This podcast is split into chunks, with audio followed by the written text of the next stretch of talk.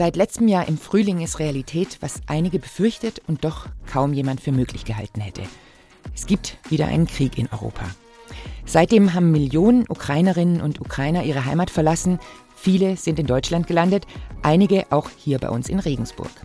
Aber diese Menschen, die vor dem Krieg auf der Flucht sind, sind nicht die einzigen, die aus Ost- und Südosteuropa zu uns kommen. Aus Ländern wie Bulgarien, Kroatien oder Bosnien-Herzegowina zum Beispiel kommen Menschen zum Glück nicht auf der Flucht vor Bomben zu uns, sondern auf der Suche nach besseren Arbeitsmöglichkeiten. Um beide Bevölkerungsgruppen geht es heute bei uns im Gasthörer um Brain Drain und Brain Gain. Und beide untersucht die Slawistin und Historikerin Dr. Kathleen Beger. Herzlich willkommen an dich, Kathleen, und herzlich willkommen an euch alle hier bei uns beim Gasthörer, dem Wissenschaftspodcast der Uni Regensburg. Ich bin Katharina Herkommer und ich freue mich, dass ihr dabei seid. Gasthörer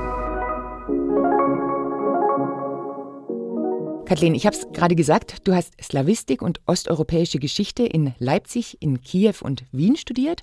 Dann hast du hier bei uns in Regensburg an der Graduiertenschule für Ost- und Südosteuropa Studien promoviert. Und danach warst du für einige Jahre in Bonn.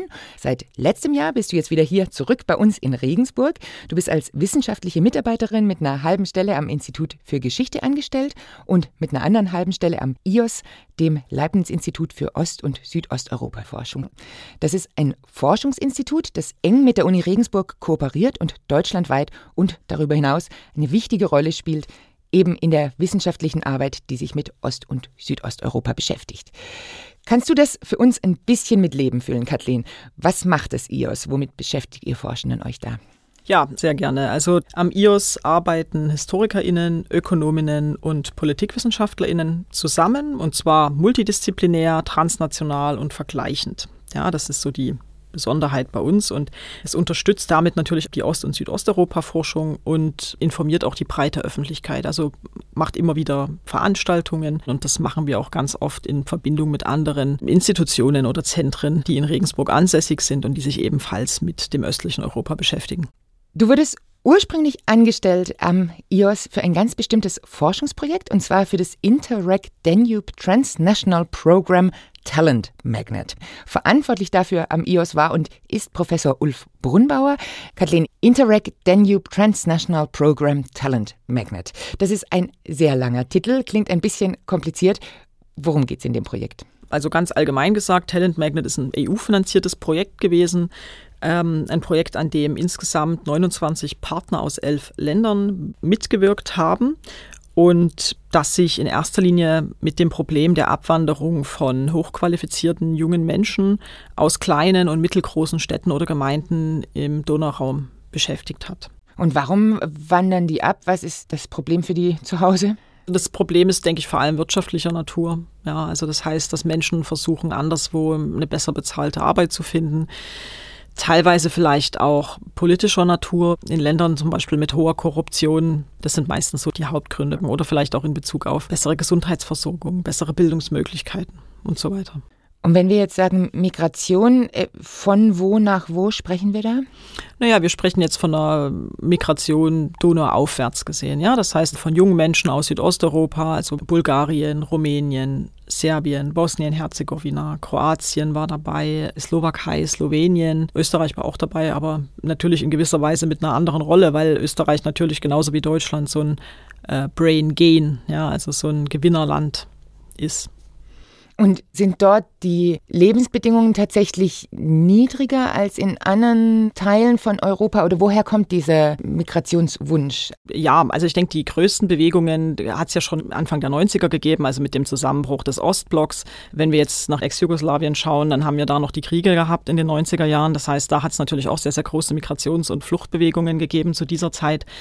Ähm, inzwischen muss man sagen, sind aber diese Länder in Südosteuropa wirtschaftlich eigentlich relativ stark. Also die haben jetzt in den letzten drei Jahren auch ziemlich hohe, sagen wir mal, Wachstumsraten verzeichnet. Ja, also das Bruttoinlandsprodukt bei einigen Ländern lag wirklich so zwischen 5 und 8 Prozent, was ziemlich hoch ist. Aber die Löhne und Gehälter sind natürlich trotzdem noch niedriger als bei uns. Der Lebensstandard ist vielleicht auch noch ein anderer, zum Teil je nachdem, wo man sich gerade befindet, ob man jetzt eher auf dem Land lebt oder vielleicht in einer Hauptstadt. Also es macht einen Unterschied, ob ich in Bulgarien, in Sofia bin oder irgendwo in einer peripher gelegeneren Gegend. Aber nichtsdestotrotz, also auch diese Länder fangen an, sich aktuell wirtschaftlich weiterzuentwickeln und auch zu wachsen und stehen dann quasi vor dem Teufelskreis, dass nicht mehr genügend Arbeitskräfte zur Verfügung stehen, ja, weil viele Menschen eben abgewandert sind. Okay, und dann sind wir jetzt an dem Punkt, wo euer Projekt greifen sollte. Worum geht's da? Genau, also Aufgabe von Talent Magnet war es, diesem Brain Drain zu begegnen, ja, und Instrumentarien zu schaffen, die diesem Brain Drain, also dieser Abwanderung von jungen Talenten, ja, von jungen qualifizierten Menschen äh, entgegenzuwirken. Du hast gesagt, ihr hattet viele verschiedene Partner, unter anderem verschiedene Städte, aber auch Institutionen, denke ich mal. Und dass das IOS als deutscher Partner ein bisschen eine Sonderrolle hatte. Fangen wir mal mit euch an. Was war eure Rolle dabei?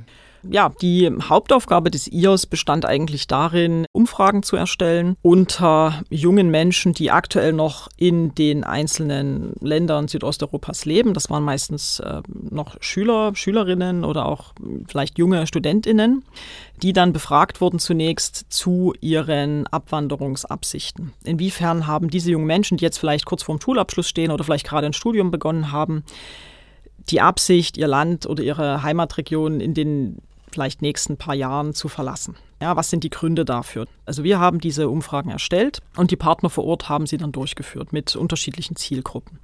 Ähm, das ist die eine Sache, aber wir haben natürlich zum Ende des Projekts hin dann auch versucht herauszufinden, was denn junge Menschen aus dieser Region, aus der Donauregion, die bereits in Regensburg sind, dazu bewogen hat, hier überhaupt herzukommen und auch in einem zweiten Schritt zu fragen, unter welchen Voraussetzungen sie denn bereit wären, in ihr Herkunftsland oder in ihre Herkunftsregion, Stadt, Heimatgemeinde, wie auch immer, zurückzukehren. Was kam denn raus, sowohl bei euren Umfragen bei den Menschen, die noch dort leben, als auch bei denen, die jetzt inzwischen hier sind? Ganz interessante Dinge. Da hat man eben gesehen, dass nicht nur Faktoren wie jetzt ein hohes Gehalt und ein sehr guter Job, ja, in dem man sich jetzt vielleicht sehr gut selbst realisieren kann, eine Rolle spielen. Also das spielt natürlich eine Rolle, aber das ist nicht der einzige Grund. Also Genauso wichtig sind für junge Menschen im Grunde auch vielfältige und hochwertige Freizeit- und Kulturangebote, gute Schulen, gute Kindergärten. Ja, gibt es da Bildungsangebote für Kinder oder gibt es da auch bezahlbaren Wohnraum? Kriege ich da vielleicht einen günstigen Baukredit und so weiter? Das sind ebenfalls Gründe, die Menschen dazu bewegen, ihr Land irgendwann vielleicht zu verlassen ökologische Faktoren, Umweltschutz, ja, gepflegte Grünanlagen und so weiter. Ja, also auch sowas sind Punkte, die einkalkuliert werden müssen. Und sind es Faktoren, die die Partner so erwartet haben oder waren das auch Überraschungen für die? ich denke schon, dass sie den Großteil davon erwartet haben. Ja, wenn man jetzt, sagen wir mal, aus einem kleineren Ort, aus einer peripheren Gegend in Bulgarien oder in Serbien kommt, dann, dann weiß man, dass man da jetzt vielleicht gerade kein Kino mehr hat oder kein Theater oder andere Formen von Kultur- und Freizeitmöglichkeiten. Ja, aber es gab schon andere Punkte, die die Leute auch wirklich überrascht haben. Ähm, das waren dann zum Beispiel auch Ergebnisse, die wir so in dem Projekt von Beginn an gar nicht intendiert hatten. Also in Serbien zum Beispiel gab es eine Gemeinde, die hat die Jugend ganz stark einbezogen. Ja, und die hat dann Schüler und Schülerinnen zu Veranstaltungen eingeladen und sich auch wirklich mal angehört, was die eigentlich für Vorstellungen von ihrer Gemeinde oder von ihrer Stadt haben, was sie gerne verändern wollen würden und haben dann festgestellt, dass die ja wirklich ganz tolle Ideen haben. Und man hat dann daraufhin auch angefangen, ein eigenes Jugendparlament einzuführen, ne, weil man gesagt hat, die jungen Leute, wir brauchen die hier, wir wollen die hier behalten und es ist wichtig, dass wir die einbeziehen in politische Entscheidungsprozesse, dass wir denen auch zeigen, wir hören denen zu. Ja, und ich glaube, das ist ein wichtiger Punkt auch gewesen. Das heißt, dass jeder Ort, der da mitgemacht hat in diesem Talent Magnet Programm, im Endeffekt mit den Ergebnissen aus den Studien dann seine ganz eigenen konkreten Projekte ins Leben gerufen hat? Sagen wir mal, die Veranstaltungsarten waren immer ähnlich. Aber von Stadt zu Stadt, von Gemeinde zu Gemeinde in den jeweiligen Ländern mögen ganz unterschiedliche strukturelle Voraussetzungen auch vorgelegen haben. Ja, aber im Großen und Ganzen kann man, denke ich, schon sagen, dass die meisten mit ähnlichen Schwierigkeiten zu kämpfen hatten. Hast du noch andere Beispiele, außer jetzt diesem Jugendparlament, was sich da entwickelt hat? Ähm, es gab zum Beispiel einen Partner in Ungarn, der die Idee hatte, so eine Art Datenbank anzulegen, in der sich junge Menschen registrieren können. Also vor allem Abiturienten, Abiturientinnen, die jetzt gerade ihren Schulabschluss gemacht haben, die jetzt anfangen, irgendwo zu studieren. Der Gedanke dahinter war, dass man Kontakt mit, mit diesen jungen Leuten halten will, dass man als Gemeinde oder als Stadt die jungen Menschen regelmäßig informieren möchte, beispielsweise in Form eines Newsletters über bestimmte Angebote, über bestimmte Entwicklungen in der Stadt, in der Hoffnung, dass sie, wenn sie ihr Studium dann abschließen, sie dazu bewegen kann, vielleicht zurückzukehren. Die jungen Leute zu fragen, was sie möchten und was sie bräuchten, ist bestimmt keine blöde Idee. Aber jetzt kann man jungen Leuten ja auch nicht verbieten, dahin zu ziehen, wo sie hinziehen möchten. Und man kann ihnen auch nicht vorschreiben, wo sie studieren sollen. Oder warum ist es so wichtig für die Länder, da einzugreifen? Und inwiefern ist es gerechtfertigt? Also vielleicht ganz grundlegend vorneweg. Es war nie Absicht des Projekts, junge Menschen am Studieren in anderen Städten oder im, im Ausland zu hindern. Ganz im Gegenteil. Ja? Also, dass Bildung wichtig ist, das ist etwas, das uns allen klar ist. Das war auch den ganzen Partnern klar. Ähm, und das war auch nicht Ziel des Projektes. Aber man wollte versuchen, dass trotzdem einige dieser Menschen, die ihre Heimatregionen irgendwann verlassen haben, letzten Endes vielleicht sich doch zu einer Rückkehr motivieren lassen. Gerade vielleicht auch seit Corona hat sich auch sehr viel verändert im Berufsleben. Die allermeisten können Homeoffice machen. Es ist ganz normal, Zoom-Meetings zu machen, anstatt lange Dienstreisen und so. Hat sich da vielleicht auch eine Chance ergeben für diese Länder? Das ist eine schwierige Frage. Also ich denke schon, dass das eine sehr große Chance sein könnte, aber ich denke auch, dass unsere Gesetzesregelungen dafür überhaupt nicht bereit sind. Ja, also wir haben ja beispielsweise auch eine Umfrage in Regensburg durchführen lassen mit Menschen aus Südosteuropa, die schon längere Zeit hier sind. Und wir hatten einen ITler dabei, der gesagt hat, ja, er könnte sich auch sehr gut vorstellen, vielleicht im Jahr drei Monate am Stück in Regensburg, also in Deutschland zu arbeiten, aber genauso gut auch mal drei Monate in Bulgarien, weil er sagt, dass es für seine Arbeit überhaupt keine Bedingung ist, dass er physisch an einem konkreten Ort arbeitet. Ja, er kann ja als ITler überall arbeiten. Und das sind natürlich Sachen, die jetzt, wenn man sich so sozialversicherungsrechtliche Bedingungen anschaut, so überhaupt noch nicht funktionieren oder auch noch nicht durchdacht sind. Ja, also das sind dann auch innerhalb der EU Regelungen, die wirklich erst getroffen und entwickelt werden müssten. Was sonst könnten wir machen in der EU, dass dieser Brain Drain aus den osteuropäischen Ländern aufhört? Es ist eine sehr, sehr schwierige Frage. Ja. Was ich schlimm finde, ist, dass dieses gezielte auch Abwerben von, von Fachkräften aus Südosteuropa, was auch Deutschland betreibt, natürlich die Situation in den südosteuropäischen Ländern noch zusätzlich verschlimmert. Ja. Also man könnte tatsächlich überlegen, wie wir das ja gerade eben angesprochen hatten, wenn Menschen mal drei Monate vielleicht in Deutschland, drei Monate in Bulgarien oder in Serbien arbeiten, ob man Arbeitgeber nicht dazu verpflichtet, einen Teil der Steuerleistung oder der Sozialabgaben in das jeweils andere Land auch zu überweisen und auch dort die Abgaben zu leisten. Ja, also ich denke schon, dass das für die Zukunft ein durchaus faires Modell wäre. Du hast gesagt, ihr habt die Umfrage ja nicht nur in den Partnerländern gemacht, sondern ihr habt auch hier in Regensburg Menschen gefragt, die jetzt eben aus anderen Ländern hier in Regensburg leben. Welche Schwierigkeiten wurden dort aufgezeigt? Was haben die gesagt? Woran hakt's? Ähm, ich glaube, für die meisten problematisch ist vor allem dieses Maß an Bürokratie in Deutschland, ja, oder auch in Regensburg. Das ist ja Regensburg auch keine Ausnahme. Ähm, fehlende Digitalisierung, ja, das sind andere Länder deutlich weiter zum Teil als wir das sind.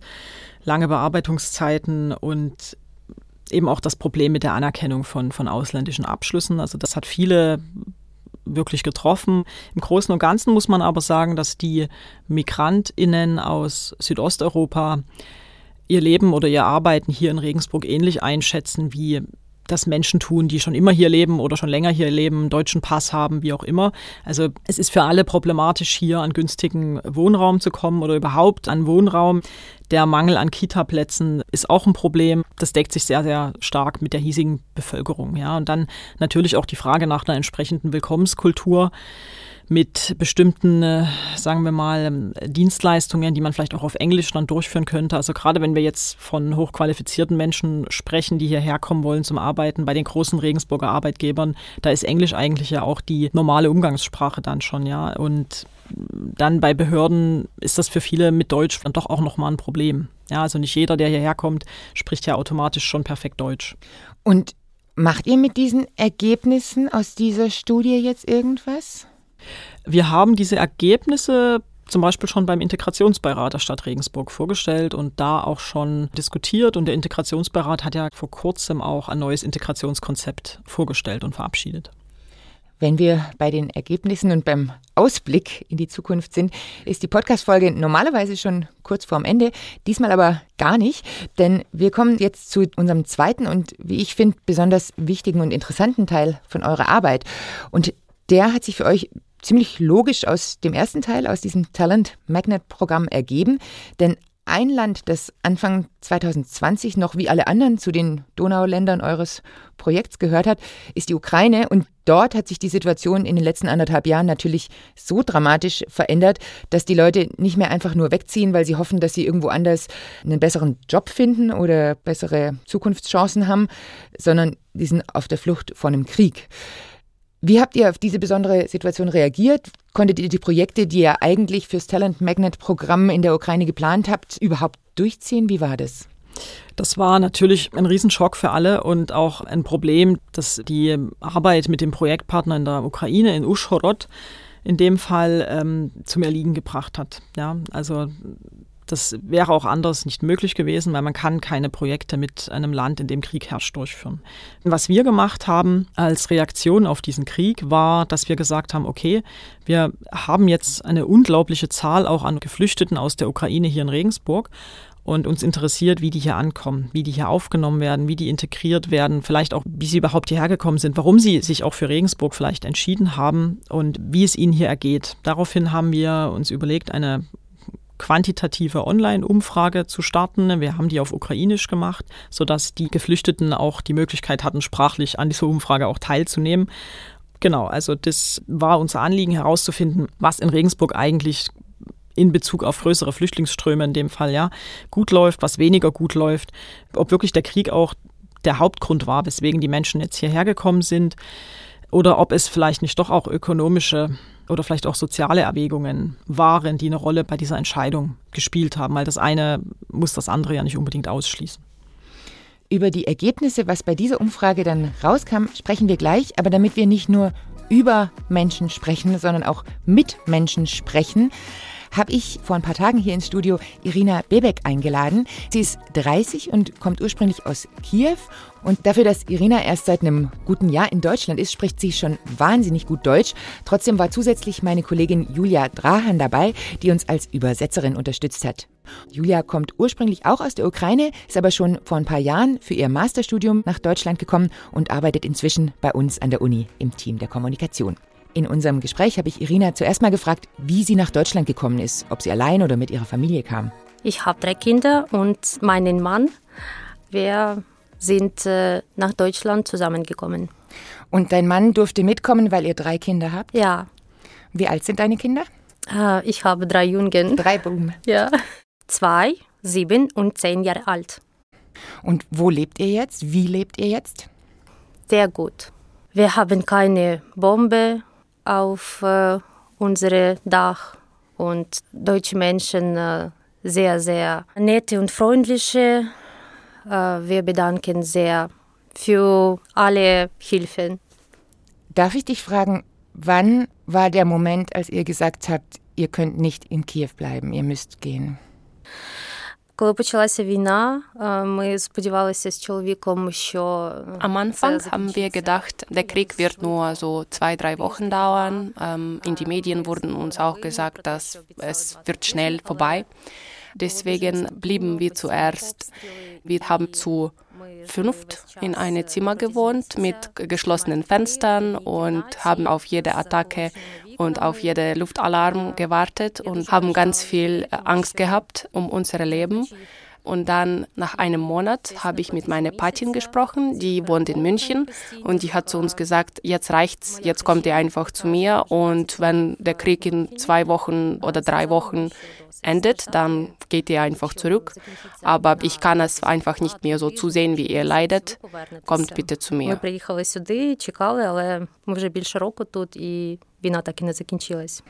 Das heißt, ihr hattet einen persönlichen Kontakt nach München. Warum seid ihr dann jetzt in Regensburg? Eine Freundin von äh, meiner Patin hat gesagt, äh, ich habe eine Wohnung in Regensburg äh, und äh, ich kann helfen. Ihr habt privat Unterstützung bekommen, aber habt ihr auch von Deutschland, vom Staat Angebote, Sprachkurs, Wohnungsangebote, irgendetwas bekommen? Auf dem Weg nach Deutschland hatten wir schon ein Angebot für Wohnung bekommen vom Regensburger Stadt. Aber dann, als es bekannt gegeben wurde, dass wir fünf sind, ähm, haben wir eine Absage bekommen, weil die Wohnung zu klein war. Und dann am Endeffekt sind wir bei meiner Taufpatin gelandet. Aber zum Glück haben die ein Angebot von einer Familie bekommen, die die ganze freie Wohnung im Haus hatten. Und diese Familie ist jetzt auch zu unserer Familie geworden. Wir sind jetzt sehr nah. Und dann danach hat die ganze Bürokratie angefangen.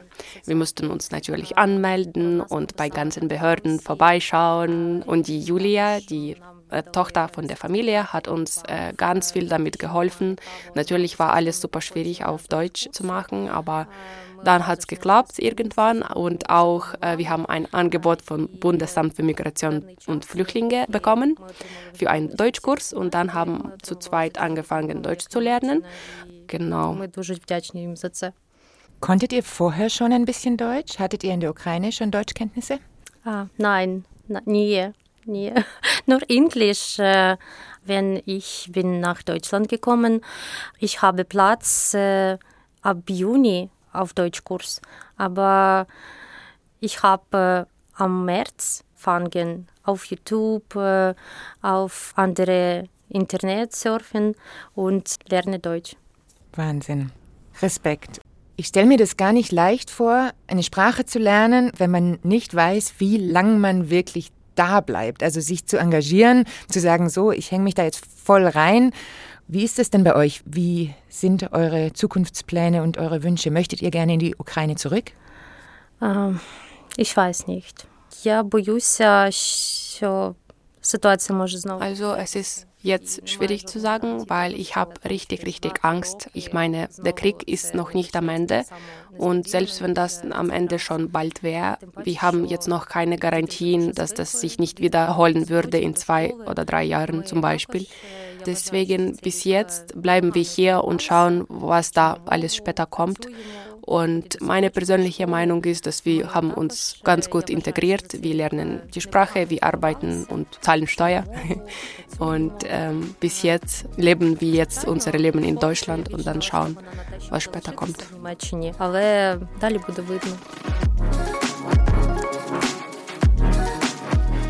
Kathleen, du hast jetzt gerade Irinas Geschichte ein bisschen gehört. Kannst du uns vielleicht ein bisschen Hintergrund geben? Hast du ein paar Fakten für uns. Weißt du, wie viele Ukrainerinnen und Ukrainer überhaupt auf der Flucht sind und wie viele in Regensburg sind? Weißt du da was? Ähm, die letzte Statistik, die ich für das Projekt gelesen hatte, bezog sich auf Februar 2023 und ich glaube, da war von der UN, also UNHCR, das Flüchtlingswerk, die Rede von ungefähr acht Millionen Menschen aus der Ukraine, die auf der Flucht waren, die das Land verlassen hatten. Ich glaube, in Deutschland waren es ungefähr eine Million dann, die registriert waren zum Februar 2023. In Regensburg sind es ungefähr 2800. Man muss bei diesen Zahlen aber etwas vorsichtig sein, weil diese Zahlen ja immer nur die Registrierungen erfassen. Das heißt, es gibt natürlich einerseits Menschen, die sich möglicherweise nie registriert haben lassen, die aber trotzdem vielleicht hier leben. Und es gibt andererseits auch Menschen, die vielleicht hier registriert wurden, die dann aber die Entscheidung getroffen haben, in eine andere Stadt in Deutschland zu ziehen oder vielleicht auch weiter in ein anderes Land zu gehen. Ja, und die sind eben dann nicht mehr erfasst. Das heißt, die Zahlen spiegeln eben nur die, die Registrierungen ab. Jetzt ist Irina ja mit ihrem Mann und ihren drei Kindern gekommen. Das ist ziemlich untypisch, oder? Dass eine ganze Familie zusammen hierher kommen kann. Ja, also Männer im wehrpflichtigen Alter dürfen aus der Ukraine normalerweise nicht ausreisen. Und ab drei Kindern gilt dann wohl eine Ausnahme. Was ist dir sonst aufgefallen bei dem, was Irina erzählt hat? Ist es für dich ähnlich wie das, was ihr in den Umfragen so mitbekommen habt, oder ist es eher untypisch? Ich hatte den Eindruck, dass Irina sehr, sehr positiv gestimmt war. Bei uns in den Umfragen konnte man auch eher negative Dinge auch kundtun, wenn man das wollte.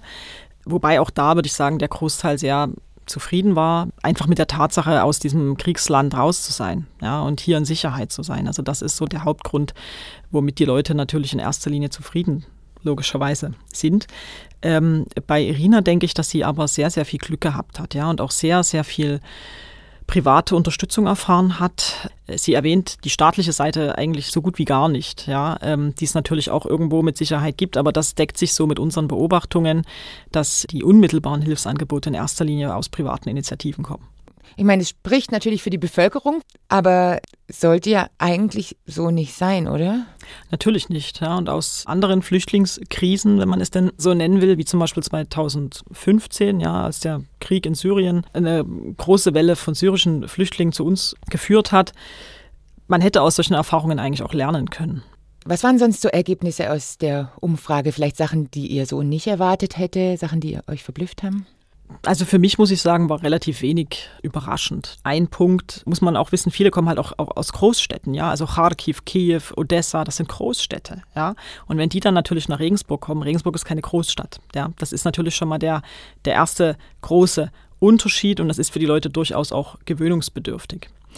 Ihr habt aber auch zum Beispiel nach der Arbeitssituation gefragt. Ne? Kannst du da was sagen? Finden die Menschen hier eine Arbeit? Finden die eine adäquate Arbeit?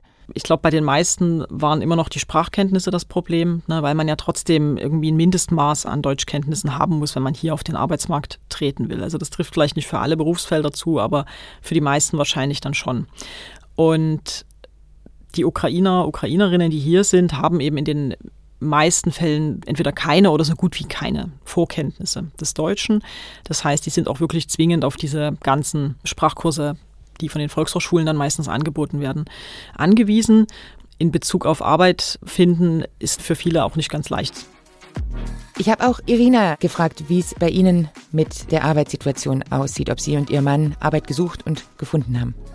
Ah, in der Ukraine, mein Mann hat äh, als Manager im Supermarkt gearbeitet. Er hat sehr gute Arbeit und viel Geld. Ich habe als Nägeldesigner gearbeitet und wenn äh, wir sind nach Deutschland gekommen, mein Mann hat äh, eine Arbeit bekommen hier. Äh, diese Arbeit war bei DHL, Deutschpost.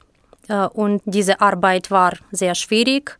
Er hat immer Nachtdienst gearbeitet. Ich war mit meinen Kindern zu Hause.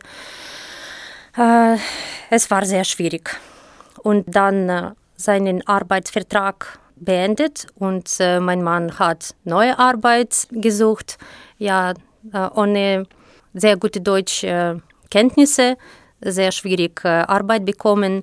Er hat sehr lange gesucht und gerade er wieder arbeitet. Diese Firma macht Geräte für Auto.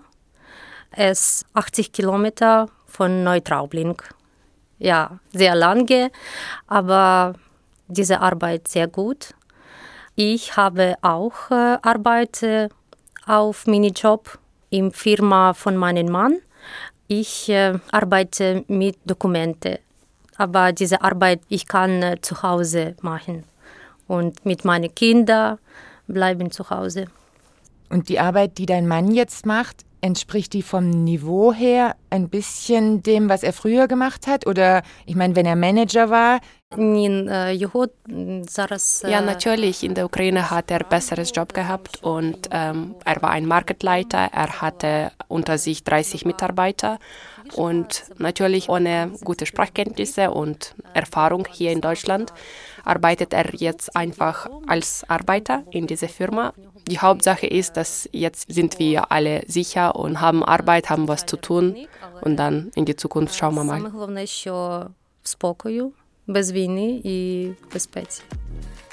Irina, ich danke dir ganz herzlich, dass du so offen mit uns gesprochen hast und uns so viel über deine Situation und die Situation von deiner Familie hier erzählt hast.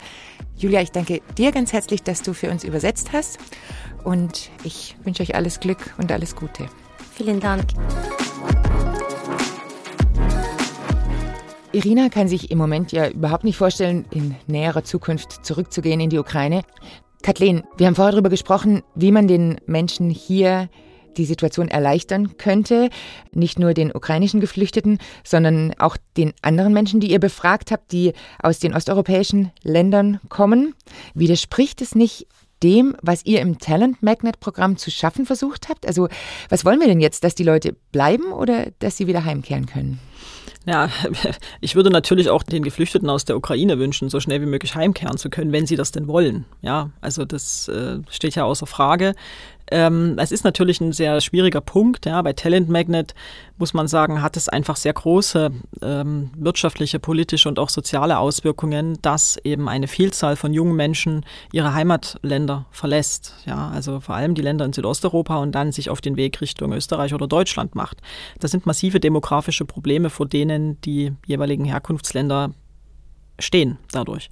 In der Ukraine ist das mit dem Krieg natürlich eine ganz andere Situation. Ähm, man würde den Leuten natürlich sofort wünschen, dass der Krieg aufhört und sie zurückkehren können, wenn sie das möchten. Aber so lange, denke ich, sollten wir es für diese Leute einfach so angenehm wie möglich hier gestalten, denen bei der Integration helfen, Deutschkurse anbieten, versuchen, denen einen leichteren Zugang zum Arbeitsmarkt zu ermöglichen.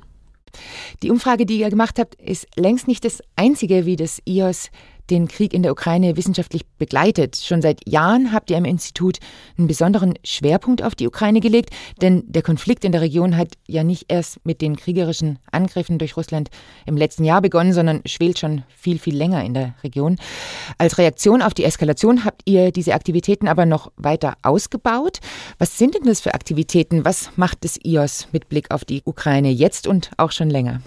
Also ich glaube, aktuell am wichtigsten, denke ich, ist, dass das IOS Forschende, also WissenschaftlerInnen aus der Ukraine aufgenommen hat. Die sind meistens mit Stipendien hier. Das heißt, die werden finanziell unterstützt, sodass sie ihre Forschungstätigkeit im Ausland fortführen können. Es gibt auch zwei Forschungsgruppen zur Beobachtung des Krieges. Das ist einerseits eine rechts- und politikwissenschaftliche zur Dokumentation von Menschenrechtsverletzungen und Kriegsverbrechen, die auch interdisziplinär zusammengesetzt ist. Und es gibt eine Gruppe von HistorikerInnen, die sich mit der Geschichte der ukrainischen Staatlichkeit im Spannungsfeld mit Russland beschäftigt. Wie du aber auch schon gesagt hast, beschäftigt sich das IOS mit der Ukraine auch nicht erst seit Februar letzten Jahres, sondern schon länger. Es gibt zum Beispiel schon seit 2016 eine interdisziplinäre Arbeitsgruppe Ukraine, die von Katrin Böck und Guido Hausmann geleitet wird. Außerdem veranstaltet das IOS natürlich auch Diskussionen, Buchvorstellungen. Es versucht, öffentliche Veranstaltungen abzuhalten. Ja, das heißt, auch wirklich Erkenntnisse aus der Wissenschaft in die breite Öffentlichkeit zu transferieren, die Leute zu informieren. Ähm, WissenschaftlerInnen des IOS geben Interviews in den Medien zum Beispiel. Ja, ähm, außerdem hat das IOS auch noch, das kann man auch noch erwähnen, ein eigenes Blog ins Leben gerufen, das sogenannte Ostblock-Spezial mit dem Titel Russlands Krieg gegen die Ukraine. Als Geisteswissenschaftlerinnen hat man ja öfters mal so diesen Rechtfertigungsdruck, dass die Leute sagen, ihr forscht da vielleicht im Elfenbeinturm und für was ist das alles gut? Ist für dich so diese Relevanz und dieser äh, Realitätsbezug, sage ich jetzt mal, was, was dich jetzt besonders antreibt oder was ist es, was dich an deiner Arbeit fasziniert? Was mich eigentlich am meisten fasziniert, ist wenn man merkt, dass man wissenschaftliche Ergebnisse wirklich in einer breiteren Öffentlichkeit platzieren kann. Also wenn man merkt, dass man die Erkenntnisse, die man sonst, wie du gesagt hast, eher für den Elfenbeinturm produziert, letzten Endes auch so nutzen kann oder auch so aufbereiten kann, dass sie für Menschen, die jetzt nicht aus dem eigenen Feld, aus der eigenen Disziplin kommen, interessant sind, wenn man merkt, dass Menschen irgendwie vielleicht was Neues lernen, sich daraus irgendetwas mitnehmen. Es geht ja nicht darum, denen meine Sicht der Dinge oder unsere Sicht der Dinge darzulegen, sondern die Menschen sollen einfach in der Lage sein, aufgrund von verschiedenen Informationen ihre eigenen Schlüsse daraus zu ziehen. Und ich finde das immer sehr schön, wenn man sieht, dass das auch irgendwo gelingt. Also, dass man in eine breitere Öffentlichkeit geht, dass man eine Veranstaltung macht, für eine breitere Öffentlichkeit. Und wenn man sieht, dass die Leute das auch wirklich interessiert oder dass sie vielleicht auch mal andere Statements hören als das, was sie sonst aus den normalen Tagesmedien hören. Ich finde, eine ganz wichtige Rolle von euch Wissenschaftlern und Wissenschaftlerinnen ist es auch, Situationen und Sachgebiete einzuordnen für Leute, die nicht so vom Fach sind. Und da geht es mir in dem Punkt jetzt gerade auch so ein bisschen so über das, was wir jetzt alles gesprochen haben. Und zwar einerseits die Migration von Ukrainerinnen und Ukrainern nach Deutschland, andererseits die Migration von Menschen aus Ost- und Südosteuropa nach Deutschland. Denn als Außenstehender kann man doch eigentlich auch sagen, ja, mein Gott, schön, wenn du dich dafür so interessierst und schlimm für die Länder da, jetzt mal ganz ignorant gesprochen, aber was hat es mit mir zu tun und was bedeutet das vielleicht auch für uns hier in Deutschland? Kannst du uns vielleicht zum Schluss das nochmal versuchen klarzumachen? Gibt es Auswirkungen, wenn sich die Situation in den Ländern nicht ändert, die vielleicht auch hier uns betreffen? Ich denke auf alle Fälle ist diese soziale Ungleichheit, die dadurch entsteht, ein großes Problem. Ja, also man sieht das ja auch innerhalb der EU. Man hat das zum Beispiel in der Corona-Zeit gesehen, als man festgestellt hat, dass in den ost- oder auch südosteuropäischen Ländern massiv einfach Ärzte und Pflegepersonal gefehlt haben. Ja, das war ja ganz, ganz eklatant. Und das liegt natürlich auch daran, dass die durch Deutschland abgeworben werden, dass ähm, die hier natürlich bessere Gehälter haben. Aber da müsste es ganz andere Maßnahmen, Instrumentarien innerhalb der EU geben, um sowas zu verhindern. Ja, und ich denke, da ist auch Deutschland als das Gewinnerland am Zug und müsste da eigentlich ganz anders auftreten und für ganz andere, ja, für ganz andere Politiken eigentlich auch eintreten.